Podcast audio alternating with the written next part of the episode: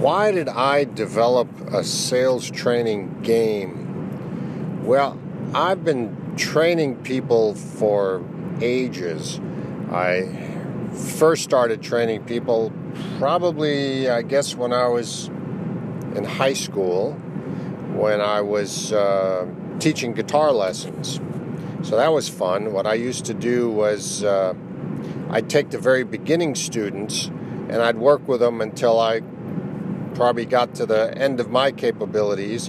And then if they were interested in moving forward, I'd turn them over to my guitar teacher who would then take them from there. That way, he had a steady stream of sort of intermediate students that he could start working with and do fun and interesting things with them rather than just teaching them, you know, here's how you pluck a chord, here's a C, a G, a D, or whatever. Uh, and it worked out great for me because he would pass people on to me to start them uh, when people contacted him. So I had a steady stream of business coming in and uh, it was really pretty fun. I mean, I'm no great musician. Actually, some people would say I'm a pretty lousy musician, but I love it, and I loved it a lot, even more then. And uh, it was fun to take uh, people who'd never played guitar before and get them, you know, strumming out some basic songs and doing some basic little picking routines and things like that, so they could, you know, do at least some fun songs like, uh, you know House of the Rising Sun and um, uh, Take Me Home Country Roads, uh, you know, whatever. It was pretty fun. Anyway, so I've been training with people for a long time, and it's a lot easier training people when they're doing something that they enjoy and they're doing for themselves, like learning to play the guitar. And then I taught people for a long time how to work with dogs, how to train dogs, how to handle dogs. Um, I probably did that, gosh, I don't know how many years 15 years, 20 years probably. And that was a lot of fun too because people had some motivation to learn how to train their dog or handle their dog because they enjoyed working with their dog or they liked being outside or whatever it was. So it's a little weird with sales and customer service training that people are often resistant to sales and customer service training because if you get decent training as a salesperson, you make more sales, you feel better about yourself because you're being more successful, you make more money because either you make more commissions or you qualify for uh, salary increases or whatever. And if you're a customer service person and you have good training, well, you think that would be self motivating because then when people yell at you, you can calm them down and turn those into pleasant conversations. Or when people have problems, you're more efficient at helping them. Uh, it's easier to direct them to the right place so they get what they need. Because it, it's hard to be a customer service person if you're not driven by the desire to help people and help them figure out their stuff. So it's weird that so many times sales and customer service people are resistant to training. So I've worked on all sorts of programs, and you know, if you go to mysolvingsales.com, you can basically see my catalog of sales training stuff built out as a self-driven, self-motivated set of journeys you can go on for sales mastery, and that's that's all good.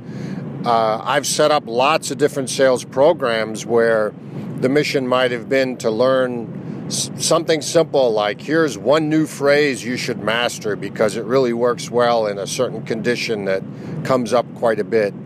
Or here's another way to to uh, frame your offering because uh, sometimes the way you've been framing it isn't exactly working right? So those kinds of things fairly specific work well but one thing that's hard to do is to um, is to duplicate or mimic the competition, the emotional ups and downs, the the unpredictable nature of sales and customer service.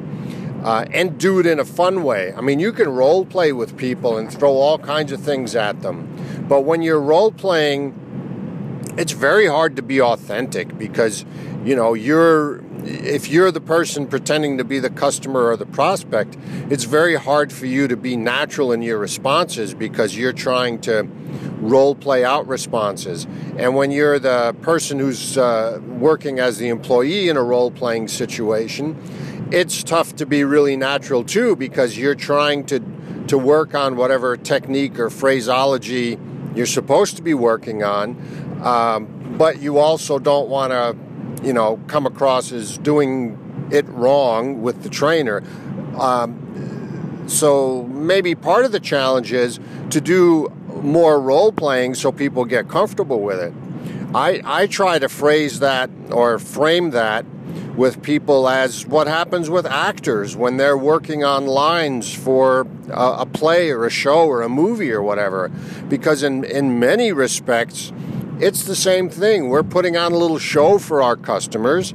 And yes, there's always a lot of improvisation and some unpredictability, but we kind of know what the scene looks like. We know pretty much the only two, three, four ways that scene is going to resolve itself. So why not practice scripting? I mean, we call it scripting in sales and customer service, so why not practice it as if it were scripting? And practice the script until you get the motivation of the line right and the phrasing of the line and the pacing and the tone and all that sort of thing. Uh, I mean, I, I try to work on that with people when, when I'm working on retention exercises because being able to retain good training is difficult too. So, I mean, you can take the phrase, sure, I can help you with that, and you can deliver that 14 different ways and really, until you've really perfected that, doing it maybe three, four, five different ways, it doesn't always roll off of your tongue in the smoothest way possible. And sometimes it sounds a little canned with people. But if you practice your, sure, I could help you with that in many different ways in many different tones, then you can can customize it, uh, smooth it out. Uh, for any kind of customer you're talking to under any kind of circumstance, and it becomes a great answer for just about anything somebody's going to ask you. So that's a long way for me to come around to say why I developed a sales training game. Because when you play a game, especially if it has a few little hints of role playing elements or fantasy or something like that, you do remove yourself a little bit from your normal self, right? So you kind of you kind of remove yourself from your I'm the sales trainee, I'm the sales trainer kind of role that you feel like you're in when you're doing a team building exercise or a training exercise with your team and you step outside of that a little bit and you lighten up a little bit and your inhibitions come down a little bit and you're you're able to laugh at yourself and your friends and and then when you twist a little bit of competition into the game and add some silly elements and add some unpredictable things that either make you happy as a as a player or make you frustrated as a player, then you can really start to to mimic some of the real things that happen in the sales or customer service interaction when you know you think you think you're having a good interaction with someone and all of a sudden it goes off the rails. Or someone comes uh, to you with uh, something you're not sure how to handle or they come at you in an aggressive way or whatever they do that kind of throws you off your game to start with uh, it allows you then to start recovering and get things back on track. So I think it's great. And if you're not playing some kind of games with people that are actually, you know, games, not just, you know, pull a name from the hat and that's the name we'll use in the next role play, but, you know, game game kind of things, I think you're going to have a lot more success doing it. I know it's it's helped me a lot in being able to deliver training to people. And it really helps the people involved in the games a lot because they walk away feeling a sense of satisfaction and joy that you don't often get in a team building environment or a sales or customer service environment. You don't often walk away going, Yeah, that felt pretty good. That was fun. I like that. And then have some power to move forward and improve what you're doing. So, anyway, that's my story, and I'm sticking to it on why I developed a sales training game and why you should probably go out and find some fun, silly ways of de- delivering the training that you're trying to deliver to, even if it's not sales or customer service training. I mean, there's a bazillion things people need to learn how to do and have some fun with it. Build it into some silly game kind of things and go for it. Anyway, thanks for listening to the Troncast. Thanks for supporting the Troncast. And uh, take care. Bye. How about a piece of silly sales phraseology from the game Starship Junkyard, the card game? So, one of the phrases that uh, kicks off a card in Starship Junkyard is Who wears the pants? Right? That is one of the funniest, old school, silliest, stupidest sales phrases out there. And it shows up in the silly game because when you say things to people in a sales situation, sometimes you'll say the same things to different people and get wildly different reactions. So, can you imagine as the uh, prototypical sleazy salesperson telling somebody in their office, well, who wears the pants in your family? You can make the decision, can't you? To try and force a close. And you can probably imagine the wide range of responses that you could get and uh, write a whole sitcom about that. And, and that becomes a point of hilarity in the Starship Junkyard game when people play that as a positive phrase, right? What happens is you say, well, who wears the pants? And the sales prospect says, well, I wear the pants, so I'm going to buy that now. And on the negative, uh, the way to play that as a negative card, the, the salesperson says, Well, who wears the pants in your household? And the answer is, Well, you're a jerk for saying that to me. You're an idiot. I'm not buying anything from you. And that is the, uh, the uh, schizophrenia, if you want to call it that, of sales, is that some of the things you say to people the prospect goes, Wow, I'm so glad you mentioned that. I'd love to buy from you. And you say the same thing to somebody else, and their reaction is, You're an idiot. I never want to see you again. So there's you go. There's a, a little piece of silliness from the Starship Junkyard card game for you.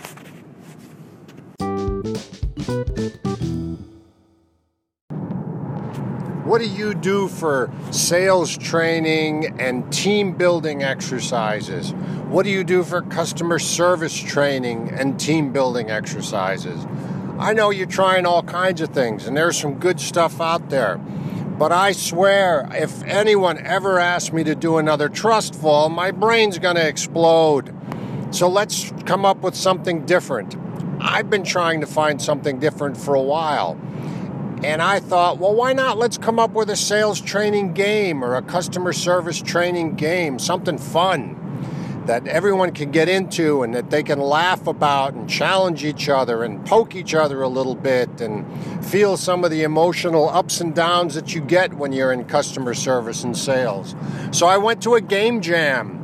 Uh, headed up by the local regional economic development group here in Columbia and Boone County, Missouri and I met uh, a group of game developers, and we had so much fun that we ended up creating a game called Starship Junkyard, which is a great and hilarious way to do team building for your businesses, for your sales teams, for your customer service teams.